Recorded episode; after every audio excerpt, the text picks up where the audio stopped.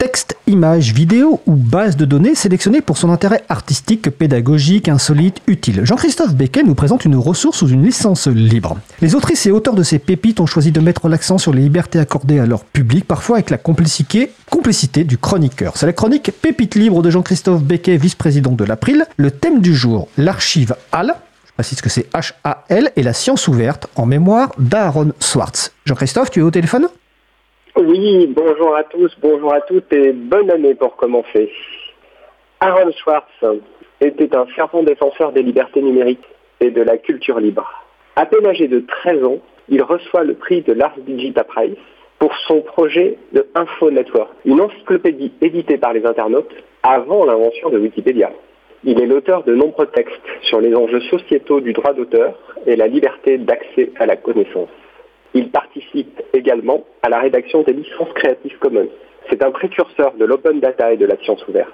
Il télécharge plusieurs millions d'articles scientifiques disponibles sur le site Gister pour les mettre gratuitement à la disposition de tous. Cette action lui vaut un procès pour violation du Computer Fraud Abuse Act. Poursuivi par la justice fédérale américaine, il encourt jusqu'à 35 ans de prison. Il met fin à ses jours le 11 janvier 2013 à l'âge de 26 ans. Sa disparition est un drame humain et une immense perte pour les communautés du libre et de l'Internet ouvert. Je voudrais lui dédier cette chronique. J'ai eu la chance d'assister en décembre 2022 aux Open Science Days à l'UGA, l'Université Grenoble. La conférence de Sylvain Corlet sur l'avenir du projet Jupiter m'a donné envie de l'inviter pour un sujet long dans Libre à vous sur ce logiciel libre très utilisé dans l'enseignement et la recherche. On en reparle bientôt.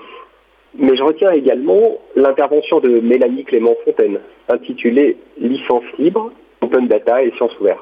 De quoi parle-t-on? Et celle de Roberto Di Cosmo sur Software Heritage. Ou encore de Gaël Varocco sur Logiciel libre et sciences ouvertes dans la cité. Vous pouvez retrouver les supports et prochainement les vidéos de ces journées sur le site de l'événement dont je donne l'adresse dans les références de l'émission du jour. Ces conférences m'ont véritablement donné envie d'actualiser mes connaissances sur la science ouverte, et notamment un site portail bien familier pour les chercheurs, quelle que soit leur discipline, HAL.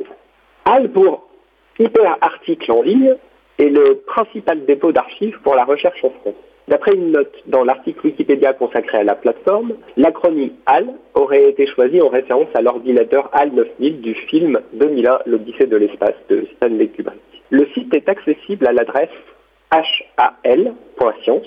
Son objectif, affiché en page d'accueil, est de partager librement les savoirs. Chaque document sur HAL est indexé avec des métadonnées pour faciliter la recherche. Auteur, affiliation, titre, date de publication, mots-clés, résumé.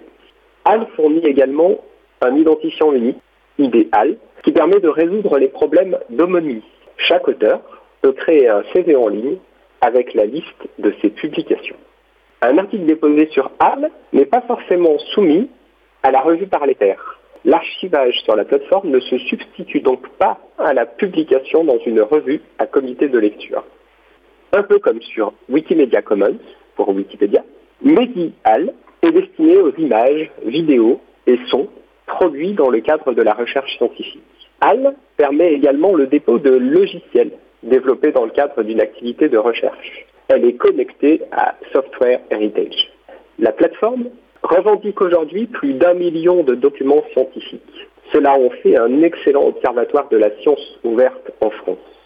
Selon le site Ouvrir la science du ministère de l'Enseignement supérieur, de la Recherche et de l'Innovation, la science ouverte est la diffusion sans entrave des résultats, des méthodes et des produits de la recherche scientifique elle s'appuie sur l'opportunité que représente la mutation numérique pour développer l'accès ouvert aux publications et autant que possible aux données, aux codes sources et aux méthodes de la recherche. Toutes les publications déposées sur HAL ne sont pas sous licence libre. Mais on constate ces dernières années une évolution des organismes de tutelle en faveur de l'ouverture. Ainsi, par exemple, l'Agence nationale de la recherche dispose d'un portail sur HAL dans le cadre de sa politique en faveur du libre accès aux publications et aux données de la recherche, elle demande à ce que les travaux issus de ces projets soient partagés sous licence Creative Commons BY. Plus récemment, c'est le CNRS qui encourage ses chercheurs à ne plus céder leurs droits d'auteur aux éditeurs des revues et à utiliser plutôt la licence Creative Commons BY. Dans son article pour Next Impact, Martin Clavet rappelle que cette licence permet à tout un chacun de rediffuser, traduire ou réutiliser à d'autres fins le travail des chercheurs CVRS. Ce mouvement semble mondial. Aux États-Unis, une dizaine d'agences fédérales, dont la NASA et le NIH, ont déclaré 2023 année de la science ouverte. Après des décennies d'enclosure, sommes-nous à l'aube d'une véritable ouverture des résultats de la recherche scientifique?